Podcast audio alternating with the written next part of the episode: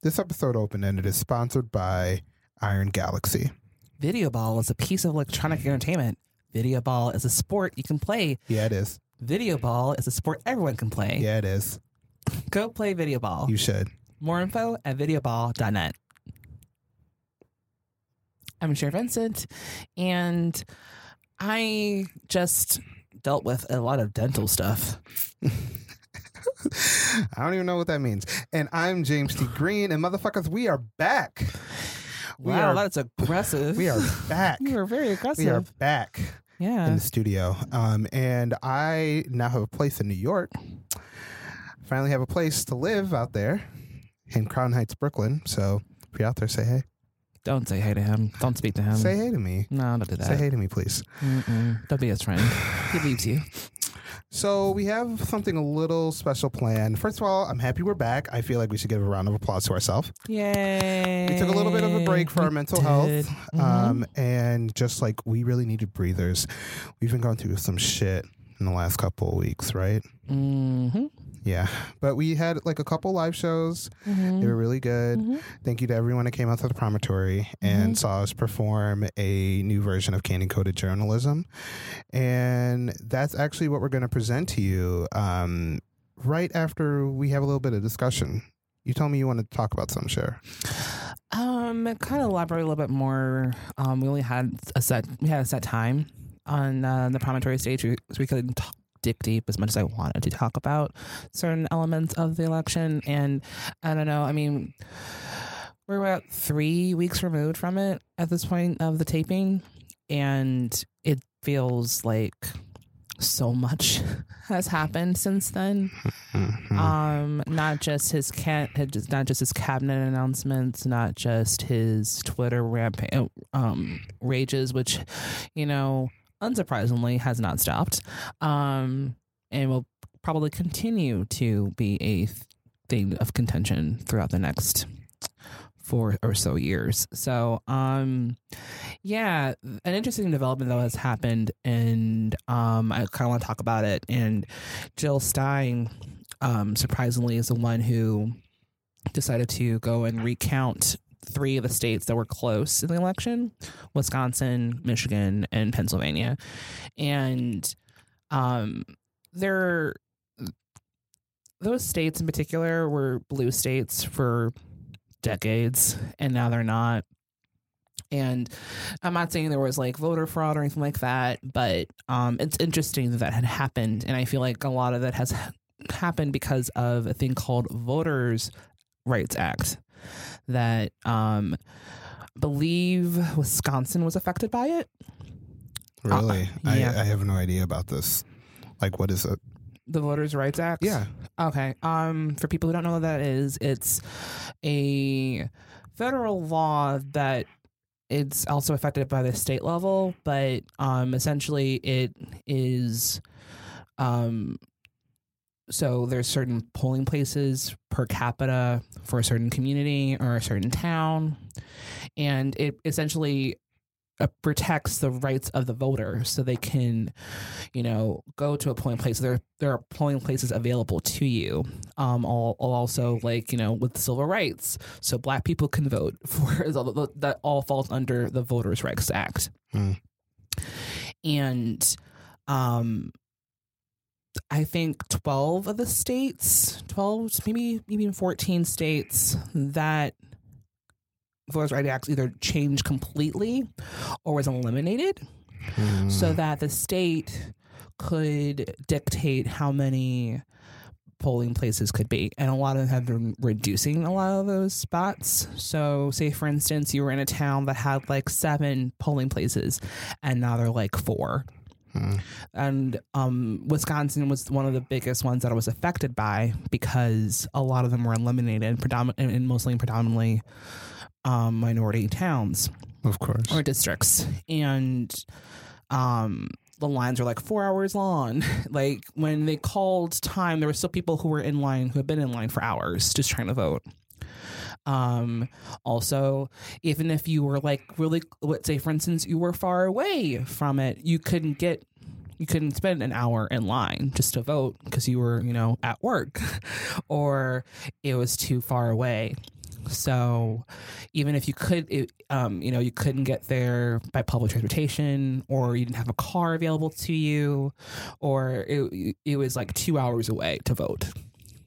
These are situations that were happening. So a lot of voters who had turned out in 2008 and in 2012 weren't there because um, the polling places were no longer available to them. So, um, the thing of it also is that um, two million people voted f- for Hillary more than they voted Trump, and out of all the elections we had in this entire country, and then 200 plus years, almost 300 years of um, you know this country being in existence, only excuse me, five elections have gone to um, winner when the winner went to electoral college and lost a popular vote five times. The last time that happened was in 2000 for George W. Bush. So, you know, there, you know, there's plethora of um, conspiracy theories happening because of, um, you know, just because of Voters Rights Act. Also, there's like, you know, voter fraud and all that other garbage. Like, I don't think that happened necessarily voter fraud. I think the probably the biggest fraud is probably Voters Rights Act, which is really disappointing because, you know, you have people like in Wisconsin who were turned away or they just couldn't get to the voting places that they could in past years. So, or past elections rather. So it's it's difficult to kind of deal with that because that's what hurt me the most is that you know people who people like me had fought for decades to get the voters rights act in their state and now it's taken away and um yeah it's just um it's sad so um also just like dealing with um, I guess this post-election world we live in now, it's was hard. Um, the week before, the weekend before election, I had went canvassing for Hillary and got to meet a lot of really interesting people. But two people that I met who had the most interesting conversations were with apathetic youths. This college kid. Well, he had, I think he just finished school and he didn't want to vote for either candidate. And um, I have a I have a relative who also felt the same way, and didn't vote. They shall shall remain nameless because I don't want to drag them, but um, yeah, it's it's really hurtful and painful when you know you have people in your life who don't want to vote or just won't vote just because they didn't find a candidate that's worthy. And I don't know, it's I don't know. It was it was really hard to deal with that aftermath. But then also have another relative who reminded me of this other person that I spoke to um canvas canvassing was um a felon, which is a long standing demographic that has been, you know, continuously um ignored in past elections. Mm-hmm. And um in particular in Iowa where I was canvassing, um felons can't vote um, unless they appeal to the governor. And the governor there is a very stern, uh, conservative Republican governor. I think he only allowed like 40 out of 600 felons vote Mhm. in this past election. Um, I don't think that's the exact numbers, but it's roughly that ratio. But essentially, very few people out of a huge amount of people were able to vote Right. in the election this year. And, you know, I'm not saying that, like, you know, I'm not being a sore loser or anything like that. I, you know, it's, it's just that there was a lot of, a lot of things happen simultaneously. And it's hard to pinpoint exactly what went wrong. I'm sure there's going to be a lot of case studies coming out in the next few years about what happened here. Oh yeah, there's gonna be so much. So much, and I'm. I mean, we're just at the precipice of it. We haven't even. We're still. We're still technically in um, Obama presidency right now. Like it's like he is still our president, and he'll remain our president for the next sixty uh, days. So like we still are in Obama's presidency and his administration, but it's just very difficult to watch the news and see the uh, the upcoming administration and the picks are horrendous. Um, the one that terrifies me the most is his general, uh, his um attorney general candidate. Mm. Oh my god. oh my god. oh boy. Jeffrey, no, Je- sorry, Jefferson Beauregard Simmons Sessions the third. he sounds like a Tennessee Williams villain. Yeah. You know, like beats his wife and like drinks all the good scotch. Like he, Oh God. he's the absolute worst. He's so Yeah. bad. I don't even. I can't even. Oh my gosh! Like, there's there's so many things that he has done in just the past ten years that if he did this on a state level, if he, if uh, the, the stuff he did on a state level, he did on a federal level, it would set us back 50 years. And that's not an Mhm. exaggeration. Like Yeah. what he's done with like women's rights and gay rights and, um, and people who look like me and just, oh gosh. So, um, it's, I've been, I, I've been trying to process this as much as I possibly can, and also just staying, you know, aware. You know, I have been watching the news constantly, and I haven't blocked anybody who's talked about Trump. And that's the only time I'm ever going to say his name during this tele- and during this episode. That's it. I'm gonna live it one time, but I haven't blocked anybody who's talked about him or anything like that because I feel like that's how we ended in the situation to begin with. you know, we were ignoring them. We didn't think they were going to win, you know, so we stayed in our bubbles and um, this happened. So I think I think it's important for all of us to stay vigilant and to not ignore them because they do exist. They exist enough to out outshine us in this one moment in history and we have to continue. Yeah, that's real. That's so real. I literally have nothing else to say. Yeah. You literally said everything that I thought too. Yeah. So um that's my spiel. Um it's you know, listeners, if you need like a, a minute to like chat or like talk about stuff. Because like i mean yeah it's an and you know and i you know some parts in like the live event we're talking about like you know 24 hour news cycle and just the idea of the 24 hour news cycle and how like they go on to the next thing.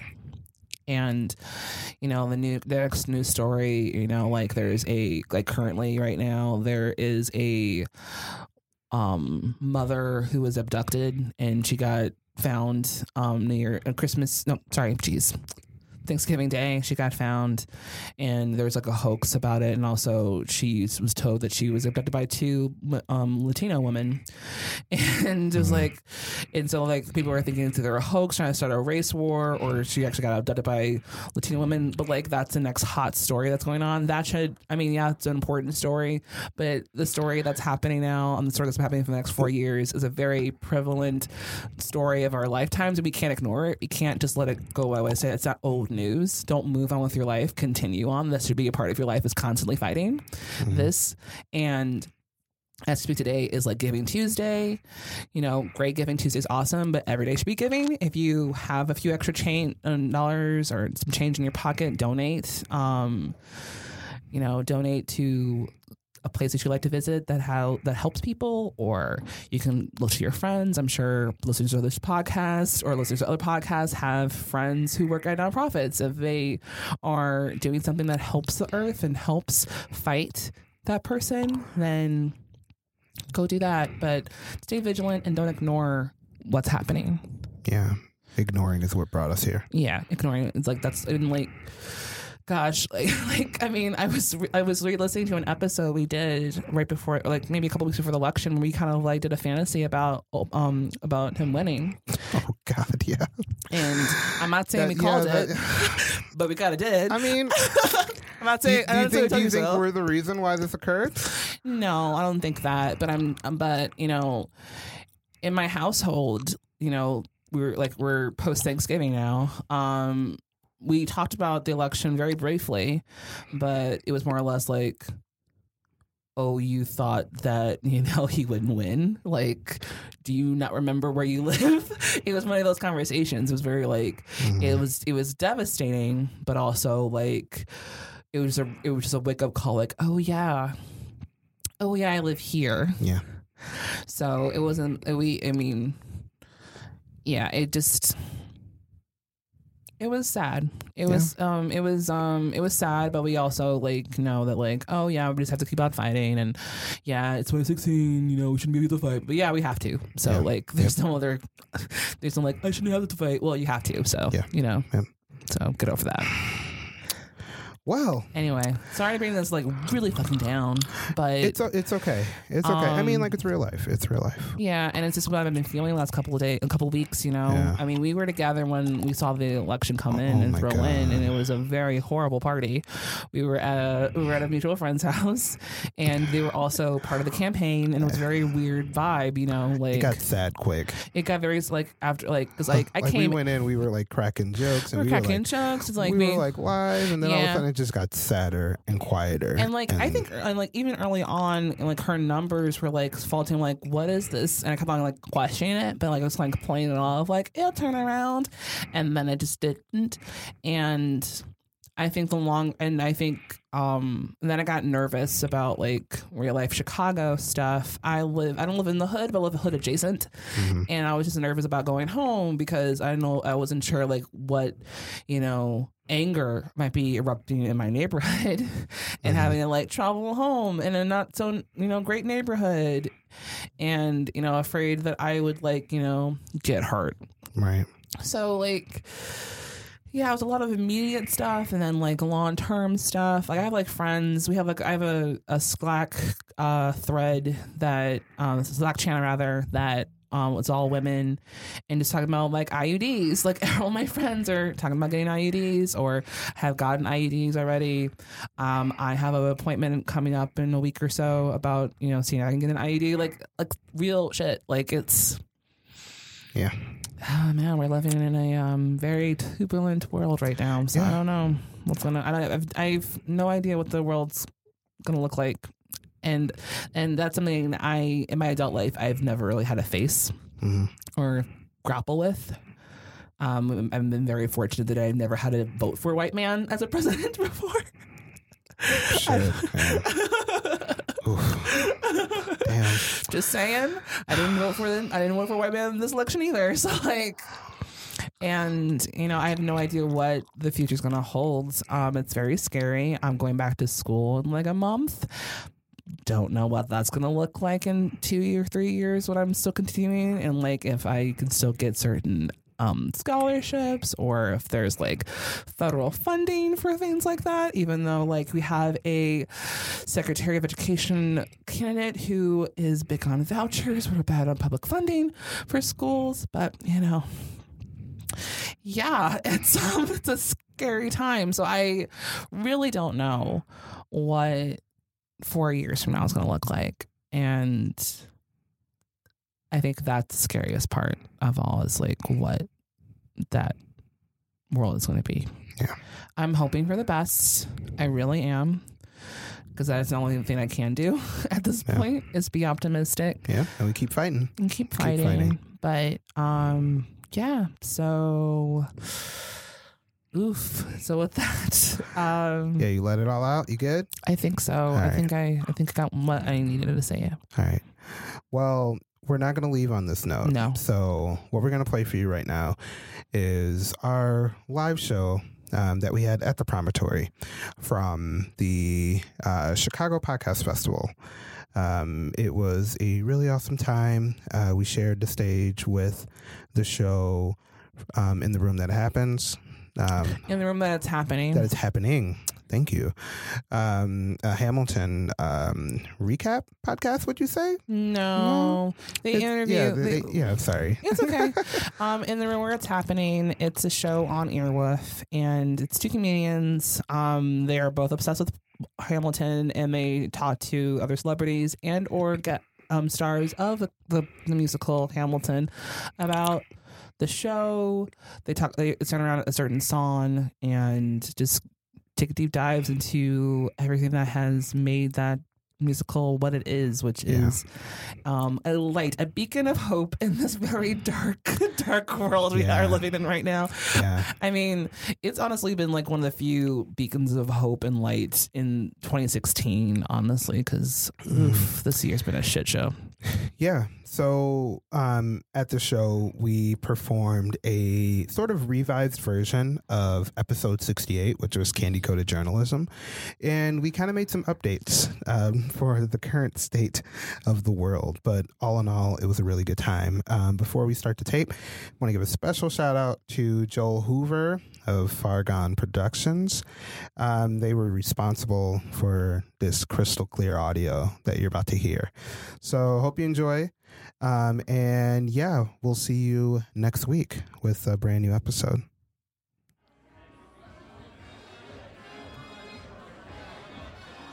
Hi, everybody. Hi. My name is Tyler Green. I'm the artistic director of the first annual Chicago Podcast Festival. That feels nice. So, I am not going to lie to you, I'm a little delusional right now. Um, I've slept maybe three hours in the last three days, so I'm going to try to say some important things. Um, correct me if I go a little off. You know, just tell me to shut up. So, First things first, uh, we did this festival in multiple neighborhoods in the city of Chicago. We started in Hyde Park, we ended in Hyde Park, very intentionally. Thank you. Thank you for having us here. It was very important to me that we didn't just do a festival uh, around one neighborhood in Chicago. Uh, Chicago's filled with beautiful neighborhoods, and next year we want to expand to Pilsen and Bridgeport and all the other neighborhoods that are here. So, yes, you may applaud. You may applaud. Thank you. Um, and we're happy you came out. So we've got two really exciting podcasts for you tonight. Then we're going to do some dancing and some drinking, probably some drinking also before that. Hamilton fans? We have Miss Eliza from the Chicago production coming on her way now. There is a protest, Mike Pence protest happening right now. So she's going to get here as soon as she can. And uh, then we've got this first show. So the Post Loudness Network uh, is an amazing network here in Chicago of shows that are dedicated to uh, minority voices, voices of color, and queer voices uh, here in the city of Chicago and beyond.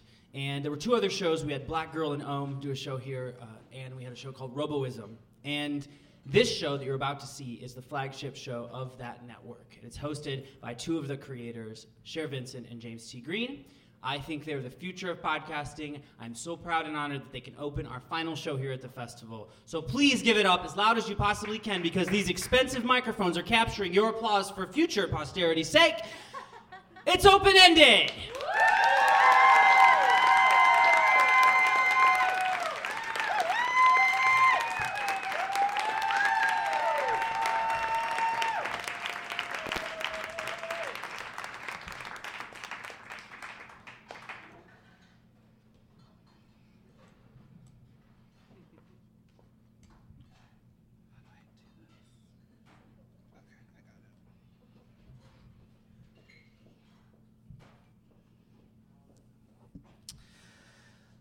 Pilsen neighborhood of Chicago.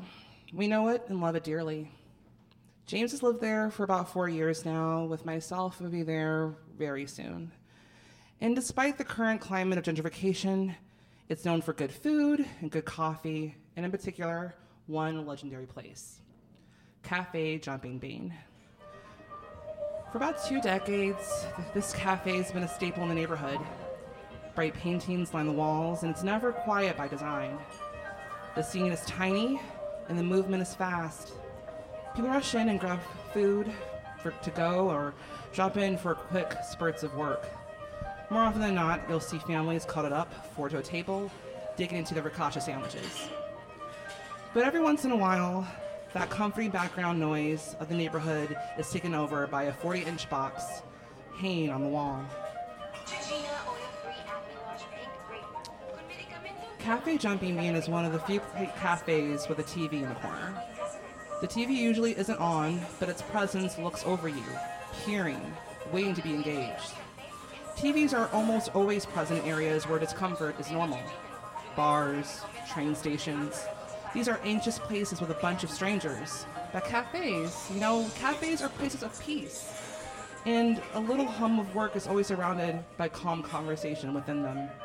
So why was the TV there? After four years of wondering, Sylvia, one of the managers at Cafe Jumping Bean, let us know. Well, we we don't have it on on a regular basis. If you notice, it's really loud in here. so you have to talk very loud. And also, it seems like everybody has their head looking at the screen, head up, constantly. This is the Open Ended Podcast, where two best friends discuss tech, culture, and a side of sass. I'm Cher Vincent, and I am drinking gin and tonic because I've had a very rough week. And I'm James T. Green, and I literally had a cup of coffee because I don't know why. At 11 o'clock at night. Mistakes. and um, some people might think that a mistake happened um, earlier last week with um, a certain um, political um, event. Um, but, you know, within this political or post political, whatever you want to call it, system, cycle we're in right now, there's this 24 hour news cycle that is getting in our heads, is giving us a lot of anxiety, and because it's, you know, it's always at us, bombarding us constantly. You know, I don't necessarily have a per- a obsessive personality. I I kind of enjoy sometimes watching 24 hour news because it talks about a certain topic and then drops out. But I think in this particular post election environment, you know, it's pretty interesting to watch these these newscast these newscasters, these journalists kind of reckon with the idea that this system that's been structured around facts has been completely dismantled by its viewers. And I think there's like pros and cons to that, you know, getting submerged into a certain conversation, a certain topic at hand, but also there's very important conversations that have been dropped because of sensationalized news.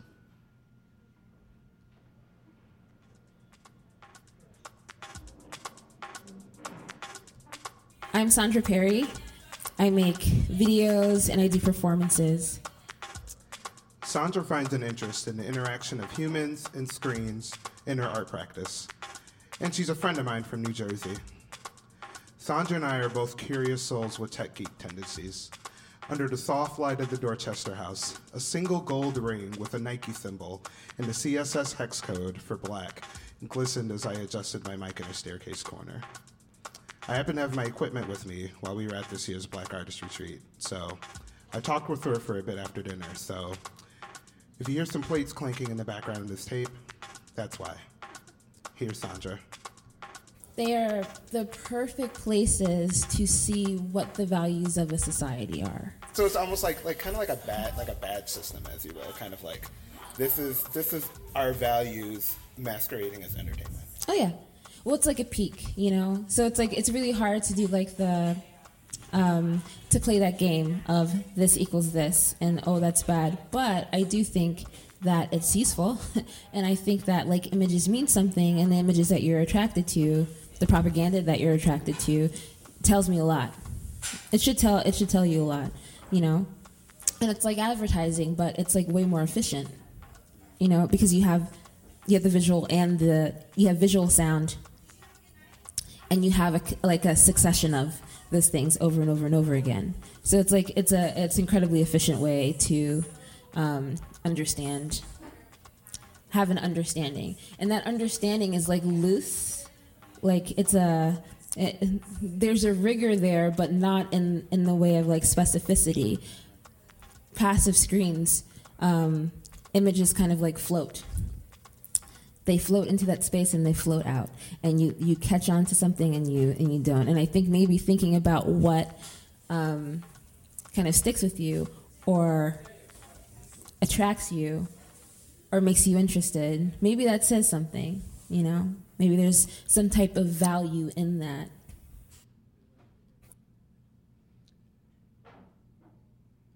So do you think there's such a thing as being too informed? Yeah. Um, um, yeah, a little bit. Um, yeah, it's it's difficult to kind of translate what people are saying to you as often as you are bombarded with news outlets, not just from TV, but from social media, from if you people still read newspapers, um, magazine outlets. I think some people. I Some know. people do.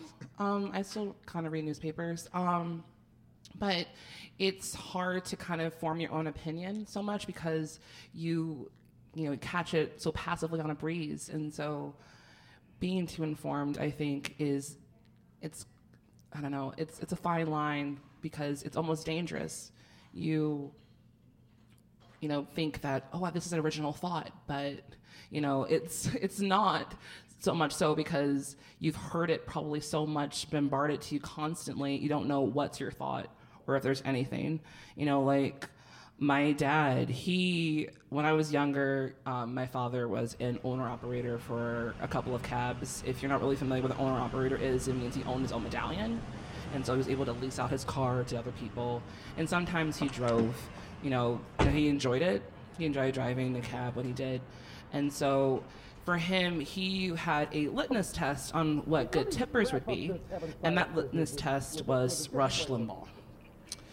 Um, if you don't know who Rush Limbaugh is, um, Probably for the I- I- yeah, probably for the better. Probably you're making some better life decisions than my father was. Um, but he, being a math geek, he had um, pretty much ran the numbers and realized that statistically, people who kind of sided with Rush Limbaugh's thoughts were really bad tippers.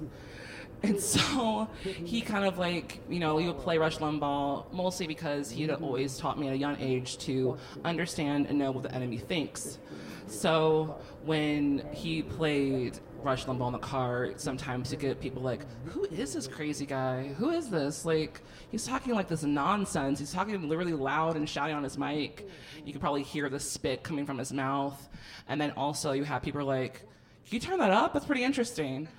So yeah, would, you know, would either think to himself, "Cool, I can get home early tonight," or "I better get back to the airport."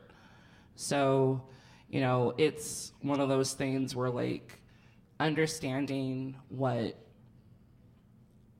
not just the enemy, but like the people who aren't necessarily viewing the world the way you do, it's important because you need to know what you're up against and what you're fighting for. especially people that look like us. Yeah, especially that.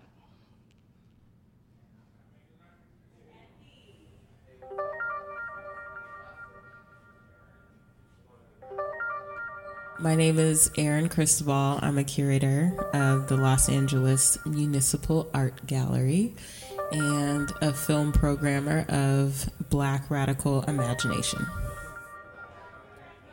Erin and I met a couple years ago from mutual friends in this tiny little art world. She was also at this year's Black Artist Retreat, and someone else I wanted to talk with after dinner. Erin is someone who exudes so much comfortable confidence with a wealth of knowledge. Small locks adorn the top of her head like a queen's crown, and her signature red woven choker necklace acts as a statement piece against her all black outfit. Here's Erin. There's kind of three major moments that that um, speak to me. The first was 9 11, the 2001 Twin Towers attacks. It was the morning of my dad's birthday, and I remember walking into my parents' room, getting ready for school, and, and seeing this loop of this airplane destructing these two towers, and that kind of following me into the classroom that day. Um, and being at an age where I didn't really understand the impact of that. Um, and I knew it was bad, I knew it was destruction, but just having that loop in my head, but that loop not ne- necessarily justifying what that was supposed to mean in a in a larger way for our politics and for our nation. Um, the second one was Hurricane Katrina, um, which at this point is 11 years ago, so 2006, and my mom's side of the family is from an area that's not too far from New Orleans, so um, that also being tied to me, you know, in a familial way, and um, just watching hours and hours of people just in terrible situations. And and then the third was um leading up to or the night of uh Obama's nomination um the first the first go round and you know, I was in film school at the time and I was working my little film job. We had a little TV in there and we were all kind of glued to it that night and that was really special. So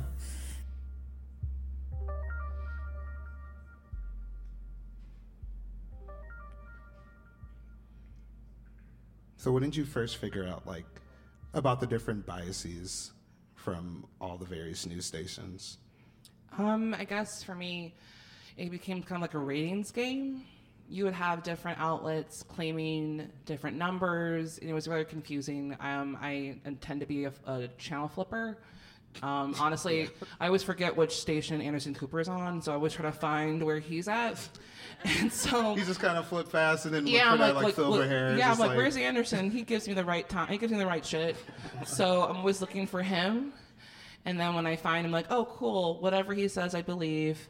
But um, I kind of, um, you know, it, for me, I guess my like biases started started kind of young with. Um, you know, the 2000 election, I was 12 and it, I just started like reading newspapers. I was, you know, I, my parents had a subscription to USA Today. Um, they also had a subscription to New York Times and Washington Post. So I was reading a lot of those stuff and just seeing the different, um, different perspectives of the same information from three different news sources. And then, you know, something something as recent as like the Paris attacks um, that happened last November. Actually, this time last year it happened. Um, I know, I know, but um, each like MSNBC, CNN, um, Fox News, they all had different numbers, and they're all wrong, mind you. They're all wrong. I think CNN had like 108 number uh, um, murders. Um, I think MSNBC had like 100, and I think Fox News had like 90 something. It was actually 85 casualties. But like the fact is that we are watching these news outlets and we think they're telling us the truth and they have the numbers completely wrong. And so the same thing happened in this fucking election. You know, they get these pollings like, yeah, Clinton's, you know, is three points ahead in all boards. And you know, something happened that wasn't predicted. So it's difficult to, you know, it's ironic, you know, the one guy that told us not to, you know, believe the media actually, um, I don't know, it's, uh, it's, I need more to drink. Here's Erin again. the static and then the sound that's like accompanied with it perhaps it's like the the TV holds like media and moving image and essentially that means that the TV holds culture and society in a more dominant way. And so um, the the TV tells you how the world works I think nowadays at least in a more modern um, or western sense. And so the TV holds that power and it's really interesting that it is this instrument that technically humans can power on or off. We have the power to do that, but it holds that capacity to tell you what's happening in the world. Well, I feel like nowadays it's kind of ciphered off into various devices, like, you know, I would say cell phones and tablets and laptops, PCs, whatever, um, contain more of that now, or that's kind of the way in which we're receiving that information. But I think of TV as the ancestor to those those objects, and as something that is still very active, perhaps more so for an older generation. Um, but the the TV is is something that has has defined um, media and and how media functions, and as media being the overlying uh, giver of information. When I open up my phone and check my email and don't have any new emails, then I'll like flip through my news apps and see what's going on. Um, it feels like entertainment. I think there's the, the element of news that's like, I know this is always happening, so I'll just turn it on when I don't have anything else to do. That was Grace Engelman, an artist, curator, and teacher out here in Chicago. I talked with her during a coffee date at a Filter Coffee, a cafe house here in Market Park with no TV in it. Grace, with short brown hair, large glasses rested on her nose, and high top sneakers, sat with confidence about her media habits as we settled on a large, yellow lumpy couch with students sitting by us working on projects. Here's Grace. If I really want to know what's going on, then I'll go to Twitter and I'll go to like the people who I trust and see what they're posting about something. So whenever there's a big um, protest or something like that, uh, then I'm always like, okay, I want to understand where where things are happening, what's going on.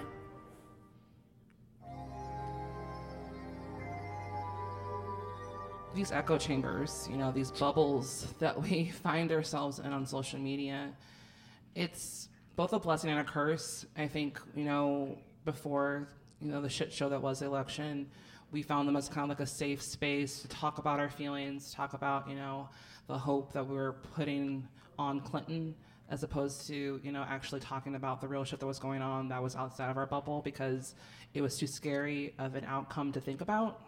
And I think while I understand some of my friends have been posting about like I'm blocking anybody on my my feed who's talking about Trump or who is talking about like he's good for the country and blah blah blah, I'm blocking you. I don't want to tell you what to do with your life, but I don't think that's the right choice in this matter. You know, I don't think blocking somebody because they're talking about something you don't like is like it's not i don't think it's i think it's counterintuitive honestly because you should know why this person was elected you should know why you know they voted for this person because you know you're dealing with this you're dealing with this now. This is our reality. And i think being in a echo chamber being in a bubble of only liberal progressive voices is kind of probably why we ended up in the situation we are now because they're you know, it becomes complacency. You think that everyone is voting for Clinton, everyone is doing what they're supposed to do. You have like people putting stickers on Susan B. Anthony's grave, and it's like, yeah, you know, even though she didn't like black people, but whatever, it's fine. Um, bloop, bloop. Um, facts are facts. Um, it's true. She she said some really shitty things about black people. um, that doesn't. I can't say that enough. Um, but you know, you are dealing with a divided country, and you know, I, you know, I'm not saying that you have to human. I, I, I'm not saying like humanize these people, make them real, but like also just listen to them. You know, they th- whatever you feel about the outcome, you know, their voices mattered enough to get this guy in. So I don't know. It's your choice.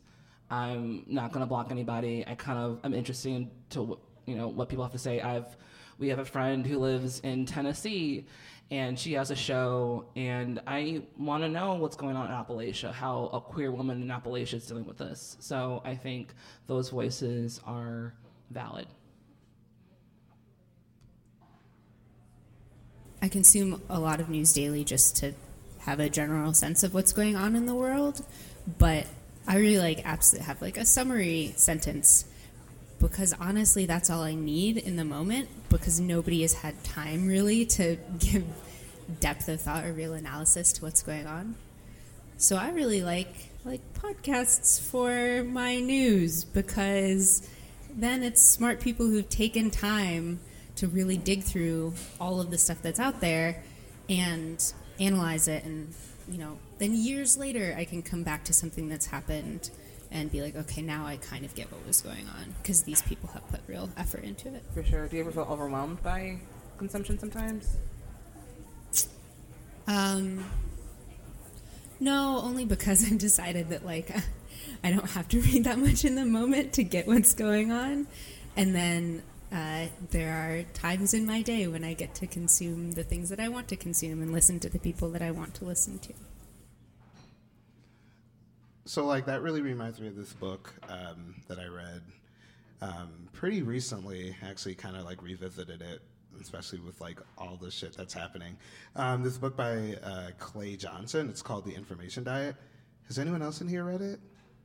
It's really good, guys. You should read it. Well, I can't see because it's dark, so that's fine. Clap. So- make a whoop. so the thing about this book is that it really kind of compared all the information that we take in um, to that of like a food diet. Um, so this idea that if you take in a lot of not so like sustainable information, that in turn like changes your thinking, changes your habit making, um, and it really got me thinking a lot about like where like these 24 news cycle um, stations act as that sense like this feeling that they're almost like the very tip top of like the food pyramid, like these sweets or this like candy coated journalism in a way. And Eye like, candy. what? Well, no, eye candy. Like you're just gonna like bubble gum for your eyes. It's just like there. okay, okay, okay. Yeah, I was like, it's- what? Well, no, it's kind of just there. It's like you know, it's like an episode of SVU. You're not actually really paying Yeah. attention to what's going on. It's just there.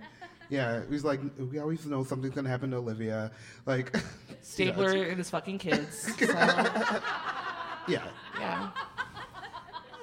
But like, do you ever like kind of like realize sometimes like when you're out, like let's say like we're at an airport or, and then you just like kind of like hear just CNN just like around your vicinity, and then all of a sudden you just feel like your shoulders get tense. Yeah, I'm at my office at work. CNN's just constantly on, and you know, you know, you see like the the like the little um, subtitle uh, banner that's happening at the bottom of the screen, and just you're not even paying attention to it. but It's just in your periphery. You can't. It's just there, and it's just omnipresent. It's really disturbing. Yeah, it reminded me because like we uh, like sadly watched the election together, and, at like a like we went to a party, and you know we of course thought It was a sad It, it was it got really sad by like eight thirty, um, and then there was this really good tweet that uh, went out that actually felt kind of permanent, and it was from a buddy of ours, Stuart, and he was mentioning, and he's like also like a designer, and he was mentioning like how like the design of these like cable news stations are made to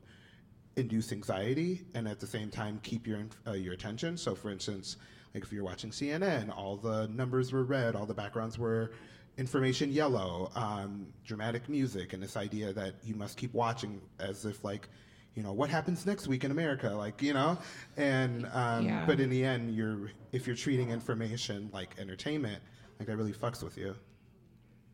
Yeah, and you just it's subliminal, and it's it, you you think you like like I said before, like you think this information or this this idea is your own, and you know probably has been planted you months ago.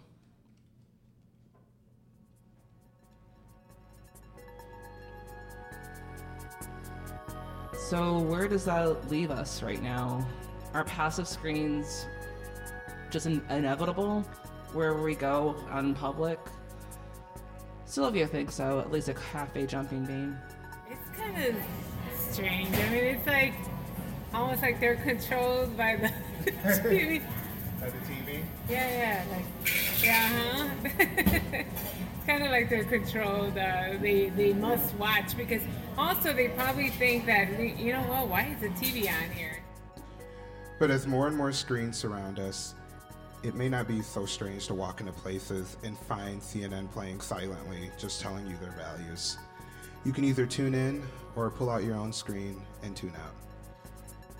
Thanks. Thank you.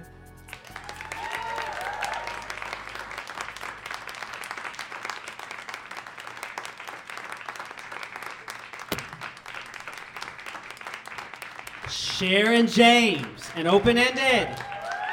Thank you. I love them.